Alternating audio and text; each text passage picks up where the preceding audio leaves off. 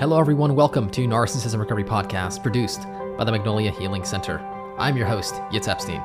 In this podcast, we'll be delving into topics related to narcissistic abuse, codependency, childhood wounds, childhood trauma, mental illness, and all things narcissism.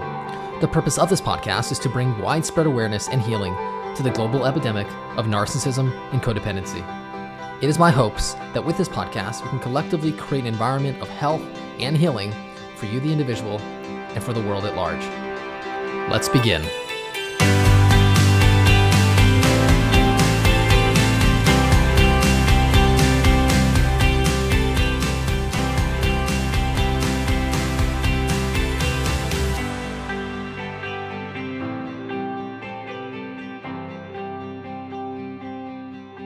Hi, everyone. Thank you all so much for joining me for today's episode. Today, we're going to be discussing ego traps. The ego is the part of ourselves whose role is to assist us in survival. Now, as a result of this role, being responsible for this role, the ego is going to continuously focus on what it needs to become and what resources it needs to accumulate in order to survive. Now, we all need an ego to survive in a human body. An ego is essentially what keeps us sustained and alive while being in human form.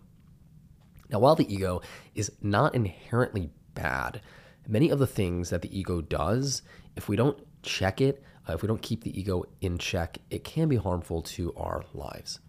So, today's podcast episode, I want to discuss ways in which the ego can become a problem, ways in which we can get trapped and deceived by our own ego, and as a result, leading us into potentially destructive behaviors and results in our life.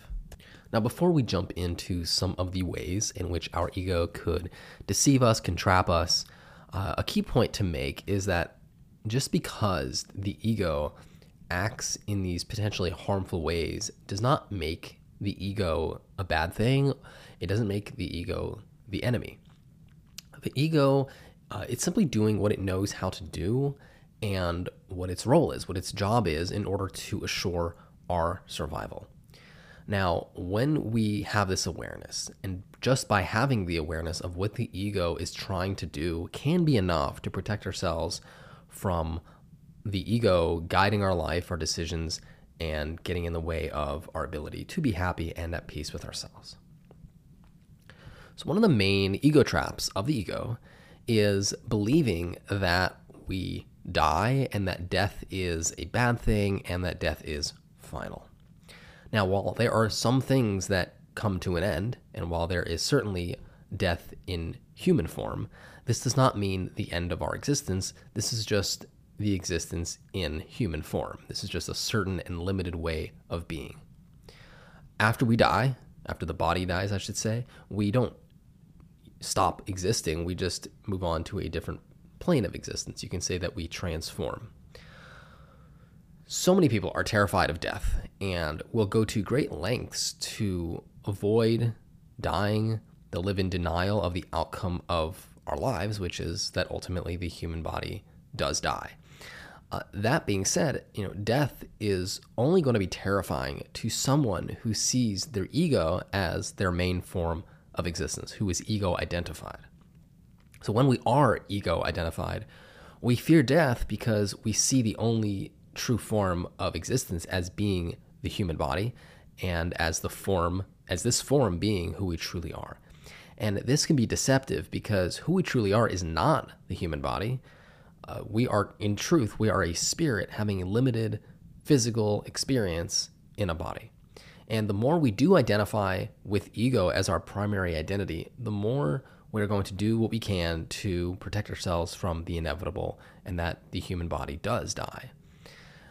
On the flip side, when we do wake up to who we truly are, which is our true identity of being a spirit, we no longer are so fearful of death or preoccupied of avoiding it or even seeing it as something negative because we realize that it's not final, it's simply transitioning from one stage of existence to the next. The next ego trap is the spiritual ego. Uh, the spiritual ego is oftentimes confused with our authentic self uh, our spiritual self, our spirit. In reality, no matter how evolved we become there's always going to be a side of ourselves that is egoic, that is preoccupied with living, with survival, and sustaining our existence. And this is an important this is an important thing. This is something that we, like I mentioned, we need for our survival. Now, even when we go on a, a healing journey, let's say, and we become spiritual, we become enlightened, we're always going to have an ego to accompany us on each level that we uh, uh, raise our, our consciousness to that is going to assure that we uh, survive and maintain our existence and our ability to be in human form. Now, when oftentimes when people become spiritual or enlightened or, or, or uh, find, uh, let's say, God or find religion, uh, the spiritual ego tends to deceive us to believe that because we have experienced enlightenment, we no longer have any attachment towards physicality, uh, and we no longer have a, a use for it, and that we ultimately have risen above our ego and that we've done away with our ego. And this is wildly deceptive and ultimately can cause great harm. And this is where you see people thinking that they are spiritual and that everything they do is coming from spirituality and that they no longer care about physicality. But in reality, this is simply a lack of awareness, which could be harmful because it is, in essence, the ego hiding itself behind spirituality.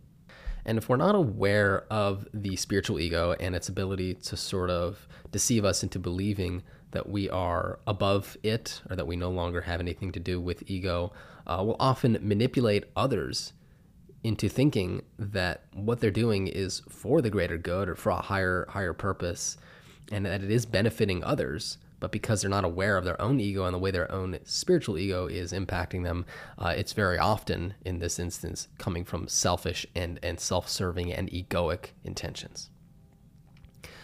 The next ego trap is believing in lack. Uh, believing in lack or, or, living in fear is the narrative of the ego because the ego believes that it supplies for itself and that there are only limited resources which can only be gotten and received by manipulating other people. So the ego, which in essence sees itself as separate from the world, and it sees other people as a barrier to getting what they want, they therefore feel that in order to get what they want, we need to uh, manipulate the middleman, manipulate people, deceive, fight for those limited limited resources. Now this is deceiving because in truth, the the truth of the matter is that all that truly exists is love and abundance is essentially all around us. And there really, in reality, is no such thing as lack. This is just the perceptions of the ego. And the only reason that we do believe there is lack is because, again, we are identifying with ego and we are coming from the ego's consciousness and identifying with it. And essentially, this is a consciousness of lack and fear. So it is not the reality that needs correcting. It is not reality that we need to manipulate to get our needs met, but rather it is us who needs it is it is those who are identified with ego as their identity that needs correcting of our mindset so that we can have clarity in our consciousness of what truly exists and that is love and infinite abundance. So when we have this awareness of the truth, we can see that all that exists is in fact love and that there is infinite resources and abundance. And ultimately, uh, the lack consciousness is a deception of, of the ego. Now, the next ego trap would be social or familial roles. So the ego tends to believe that it is who it is, is what other people think of them or how other people perceive him or her. So if other people see them as good, lovable, and capable, then ultimately they will see themselves as such and they will feel good, lovable, and capable and acceptable. So, in essence, the ego's identity is very much wrapped up in other people and how other people experience them and see them. So, when it comes to social roles, uh, such as a job or a position in society, uh, these are extremely important to the ego because the ego derives an identity from them. And the same goes for uh, familial roles. And this starts early in childhood where we believe that we only exist in the context of being, let's say, a good child or, or being uh, uh later on in, in, in, uh, in, in life being a good, a good partner or being a good parent and believing that we are something that we are not necessarily. So while these roles may be an ex- a representation or an extension of who we are or a role that we play, they do not define us and they don't they don't accompany our entire wholesome existence and therefore they aren't a true representation of our authentic self. Uh, they're only let's say a part of ourselves. So when the ego believes that this is their true identity that the role that we play in families or society we are often very hurt and heartbroken when these identities are let's say taken away from us or are no we've outgrown them and are no longer a part of our lives. So what we do is we invest a ton of time and resources into assuring that these roles are maintained and that other people uh, can reflect back to us that we are, in fact, these roles. Uh, but in reality, these roles will always come and go and are transient. And we are very much more than just the role that we play in society and family. Uh, who we are, in essence, is not dependent on any of these things. Similarly to the above ego trap, believing that who we are is who we think, what we think, and what we feel. So the ego is very much going to identify and attach itself to how we feel and what we think. And in reality, who we are is not necessarily what we think and how we feel. Uh, when we believe whatever our mind tells us, and when we are seduced by fleeting feelings, we are going to essentially be at the mercy of each impulse and each thought and this is going to uh, cause us to do things out of integrity and out of alignment with our best interests. In essence, we are going to be very uh, reactive and heavily influenced by how we think and feel. Now, very often, these thoughts, which uh, and feelings, which are transient, they come, they go. Uh, they're while they're obviously very valid, they very often are not necessarily clarifying reality, and in, in many instances, they are a distortion of reality. And uh, rather than clarifying what is real, they are distorting the truth. And that's why we have to be skeptical of uh, what we feel and what we think. And while there are important information coming through what we think and feel, very often uh, they are not a true representation of reality. And therefore, when the ego, which seems to believe everything that it thinks and feels as fact, uh, when we do that, we are at the mercy of our feelings and our thoughts.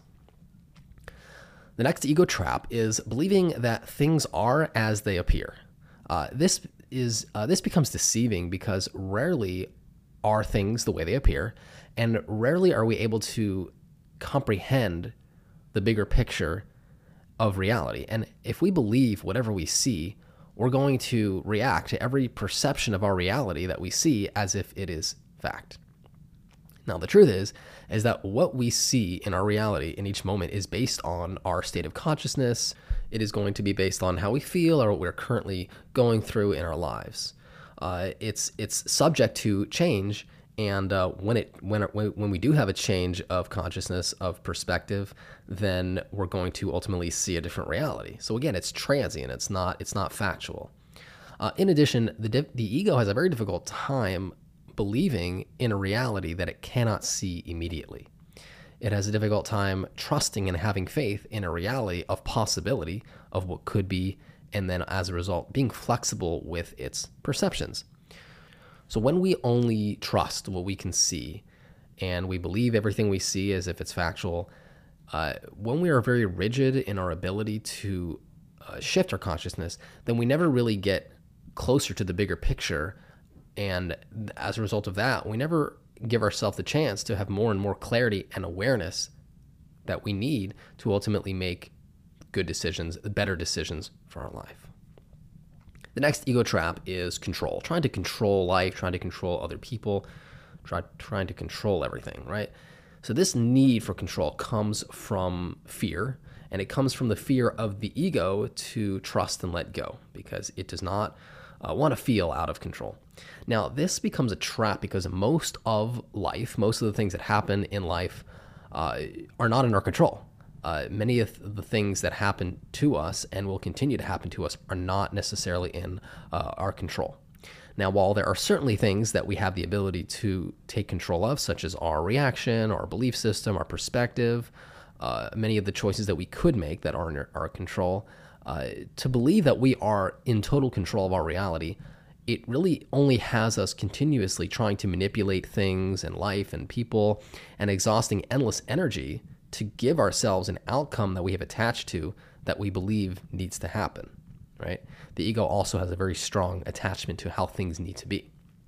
And the ego has a very difficult time letting go and allowing life to be as it is and, and the way it needs to be. And this creates a ton of resistance to present moment flow, which makes life, which adds to a lot of suffering in life and make, makes life a lot more difficult than it needs to be. The next ego trap is thinking that being wrong is a bad thing or having a very difficult time admitting when we are wrong or when we have made a mistake. You know, in life, the only real way to learn is by realizing that there is so much we don't know and there will always be more and more to learn. And the only real way we can know something is by trying something and, and making a mistake and ultimately learning from those mistakes.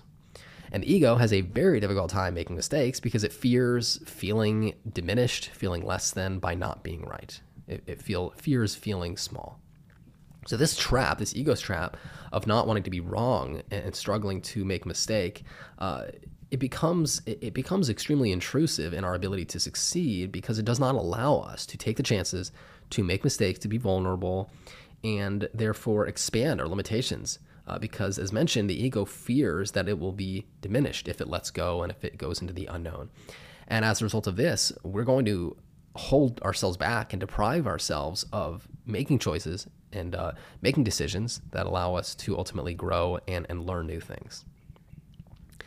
The next ego trap is projection or denial, which is done by the ego to protect itself from itself, from seeing parts of itself that need healing, that need correcting, that demand humility. So the ego is brilliant at hiding flaws and shortcomings from itself. And one of the one of the main ways in which it does this is through projection, uh, projecting them onto other people as a way of avoiding accountability within. Now, in order to grow, we must be able to look at ourselves in the mirror, to explore our shadows, our shortcomings, and face our own inner darkness. We must de- it demands the humility to look at ourselves and understand that there are things that we need to work on.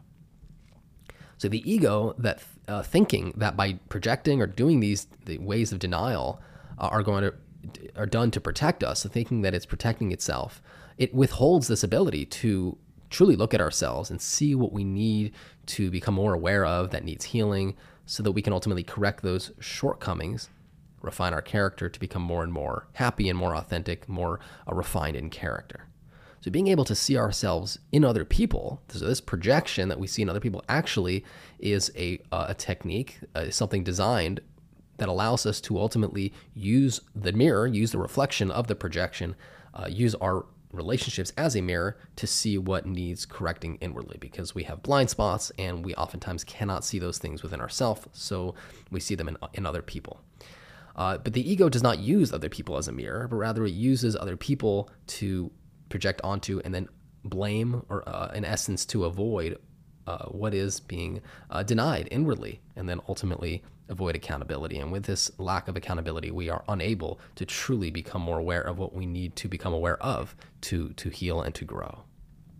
The next pitfall of the ego is thinking that the ego is inherently bad. You know what's interesting and ironic about thinking that the ego is bad is that the part of ourselves that criticizes judges and ultimately demonizes the ego uh, as being bad is in fact the ego itself because the spirit would never see the ego as bad the, the spirit doesn't judge it's just infinite compassion and love the spirit essentially is fully aware that everything has a necessary function and a role so when we think that there is a part of ourselves that is bad and when we judge ourselves for having an ego or acting in egoic ways we are automatically fighting that part of ourselves, right? We judge it, we criticize it, and want to do away with it.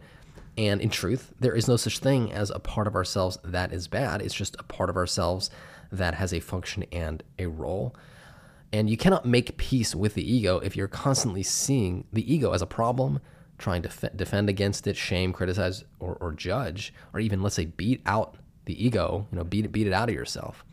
And the goal is to make peace with the ego, which is understanding the ego's role. And once we do, and once we're able to use the ego in a way that it was intended to, we were able to then ultimately make peace with it and make peace with ourselves. So much of our inner chaos comes from fighting the ego, fighting with the ego, uh, which is just, again, the ego fighting with itself, right? So when we make peace with the ego, we are going to be able to use it appropriately, and, and we'll be able to uh, develop a, a, sort of an equilibrium inward. We're all parts of ourselves are playing an important role, and this is uh, important to creating wholeness, to creating equilibrium, and ultimately uh, a balanced state within and developing inner peace.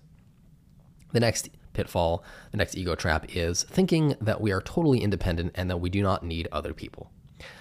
Now, the truth is, from the day that we get here, right, the day that we're born, we are completely connected to our parents, our mothers, right, and, and our community, and we need people, right? Factually, we need people. The ego, which sees itself as separate from the world, is constantly trying to figure out how to survive in a small world where there are so many threats, right? It feels very small, it feels alone, and it feels like it must defend itself. Now, this becomes a much more powerful ego trap, uh, much more difficult to avoid if we have, let's say, wounds of childhood, if we've been wounded in the past, betrayed, let's say, by those who should have been nurturing us. Uh, when this is the case, we are going to feel and see ourselves as even more eternally alone. Uh, unfortunately, in the long run, uh, this only uh, you know this only disconnects us from other people and deprives us of the basic need to connect uh, with other people and our ability to be to be intimate. So essentially, what happens when this when we uh, are wounded and then we become more and more ego identified, we're going to become fiercely independent, and then we're going to be uh, start to think that we are fully protected from being hurt again by by isolating or, or disconnecting from people. Uh, however, this defense and protective mechanism is is is really going to backfire as it removes any ability for the healing that comes through healthy intimacy.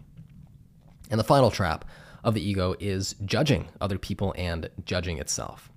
Uh, this is this is a super sneaky one because we are often only shown our shortcomings in other people as a reflection. So it's very easy to think that other people with this issue that we are judging, uh, it's their problem that we are free from that very issue. However, we are the only reason we are able to see our shortcomings within other people is because again, there's something within ourselves that resonates with it. So when we are judging other people, we are, in essence, simply just denying responsibility for our own shortcomings and ultimately not giving ourselves the ability to take ownership of those shortcomings, being able to self reflect and ultimately correct them inwardly. Uh, when we are judging others, uh, we are not allowing ourselves to or uh, have compassion for other people, uh, for ourselves. Uh, and the antidote to this is realizing that judgment really has no has no benefit, and it only separates us from other people and it sees the problem as strictly others. Uh, compassion, on the other hand, is, is is giving ourselves the ability to see the humanity within ourselves and other people, and uh, this allows us to remain connected with another person regardless of what they've done, their issues, their shortcomings, or their flaws. So the thing about the ego that is so important to understand is that we are not our egos. Our ego is a part of who we are. Uh, unless we are able to discern between who we are and who our ego is, then we will oftentimes act in ways that are not in our best interest, in the interest of our higher self. And this can be very, very this can be very difficult to discern because very often we don't know that we're acting out of our ego. We think it's who we are. So let's discuss why we get duped and deceived by our ego. Why is it seemingly impossible at times to be able to discern when it is our ego, when it is not our ego, and when our ego has taken control?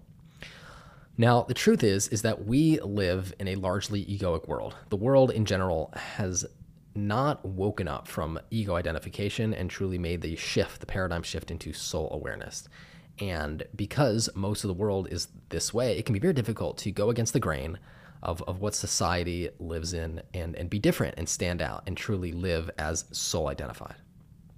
In addition, the ego is what we are first introduced to in life. We begin life egocentric and soul identification, uh, soul centricity, uh, only comes later on in life with maturity as we grow, as we grow up, and, and, as, and it takes work, it takes choice to, to grow up and, and, and become soul identified or authentic self identified.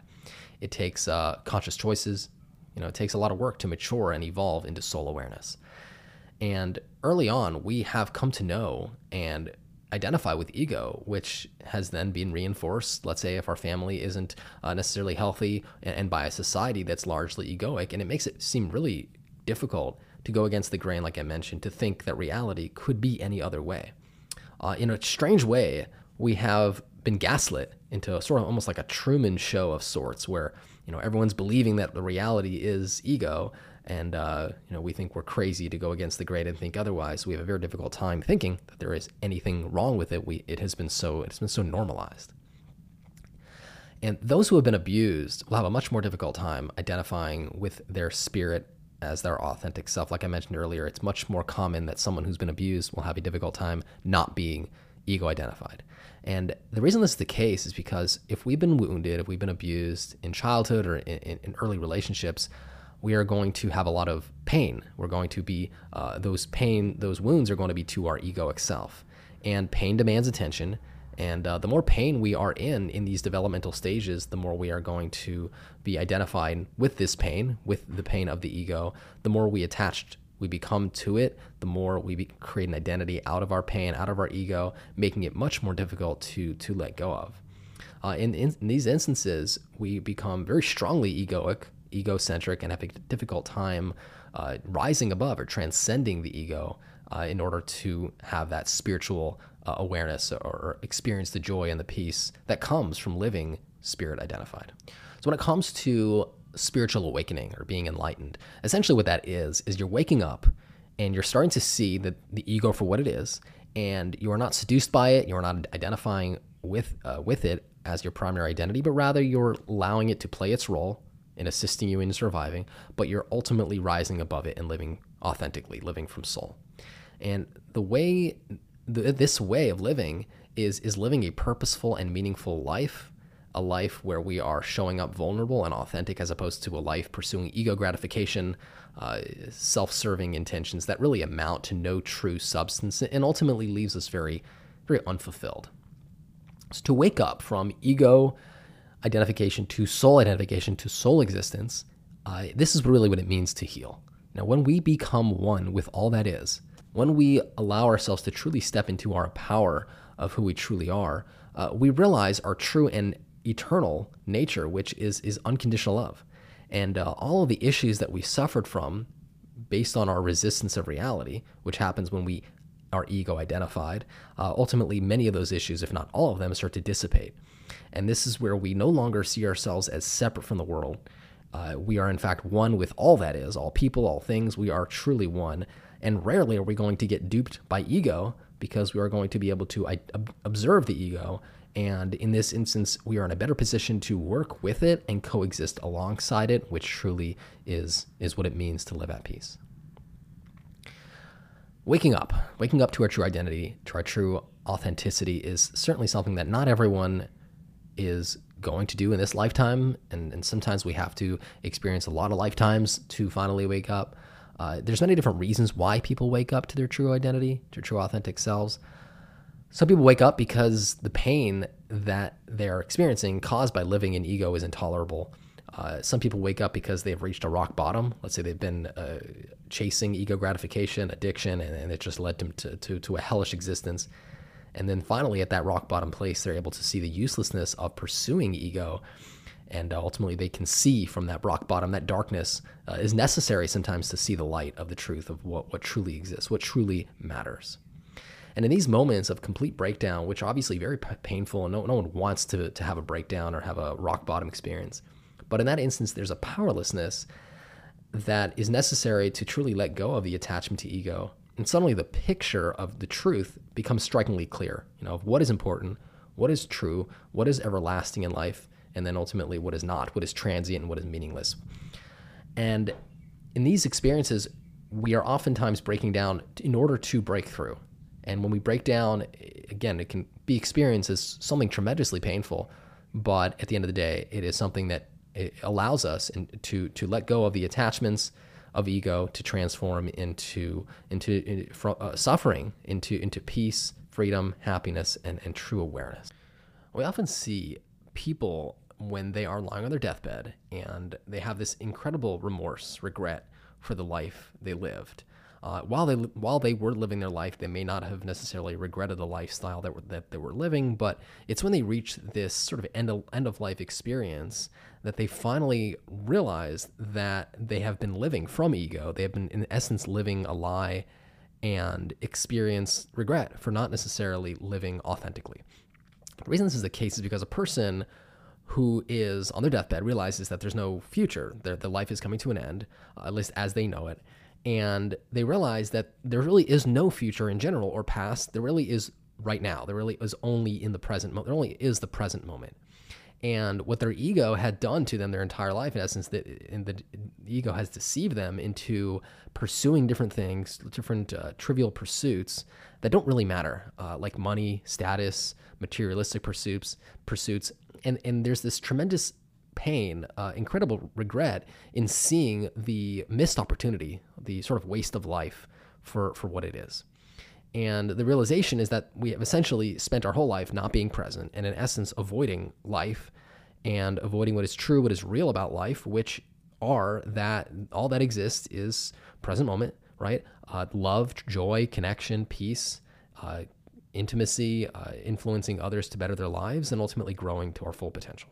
So, if we could find a way to break through and experience life in a present moment way, in a way that's authentic, we will avoid this regret later on because we will ultimately have lived life to the fullest which is something that most people do not necessarily experience which is which which is what it means to truly live our life instead of uh, pursuing chasing and ultimately spending our entire life not really being present not really living authentically. So to conclude I talk a lot about narcissism, right? And, how the world is very narcissistic. And from this perspective of the ego, narcissism can be seen as a world that we are living uh, from ego, ego identified, and in essence, everyone believing that we are separate from each other and living in fear. Uh, a world where we believe, where, where this is the case, where we are living from fear, is a world where we believe that we must control, manipulate, intimidate, bully, gaslight, and in essence, take from other people in order to survive. And this is the consciousness that a large majority of the planet is living on, is living at today. And what is in desperate need on the planet today is that we wake up collectively to our true spiritual nature. So, healing collectively can be seen as a world where we are living and seeing each other as a as a part of ourselves and as is all connected. A world we, where we realize that we do need each other and we are here to serve, and we need each other to be happy, to grow, and to to to live to our full potential. And a world where we realize the value in giving and the power of love. And this shift will happen collectively, and the world will only truly know peace when our paradigm, our main normalized paradigm of existence, uh, is in this way, in where we realize that we are all in this together, and that who we are is not our egos, but rather our authentic spirit. And uh, this happens individually. So each person needs to take responsibility for their uh, sort of understanding what it means to rise above the ego and it also has to happen collectively, where each person wakes up and brings more light through the healing to the world and, and, creating more and more awareness and influence of the collective that we are all one. Uh, and eventually we will wake up to our true nature collectively, uh, where we understand that who we are is not our bodies, it's not our egos, it's not our reputation, it's not our role, rather who we are is a spirit in a body with the ego playing its very necessary but ultimately limited role as a trusted servant, so to speak, and not our main identity. So, as long as we are living ego identified, we are not truly living our life. In essence, we are living out of alignment. And as a result of that, it's going to be very difficult to find happiness, to find joy, to find fulfillment, to find growth. And in many ways, we have to reach a place where we very obviously see that we are operating out of ego. And this usually happens at a rock bottom uh, breakdown in our life, whether it's from an addiction or from a relationship loss or a loss of a loved one or an experience that really shatters us open and asks and demands us to answer the question, what really matters? And when we do, we can answer that question by realizing what truly matters is that we are living present, that we are living authentically, and ultimately growing to our full potential. I thank you all for joining me for today's episode. Until next time, all the very best.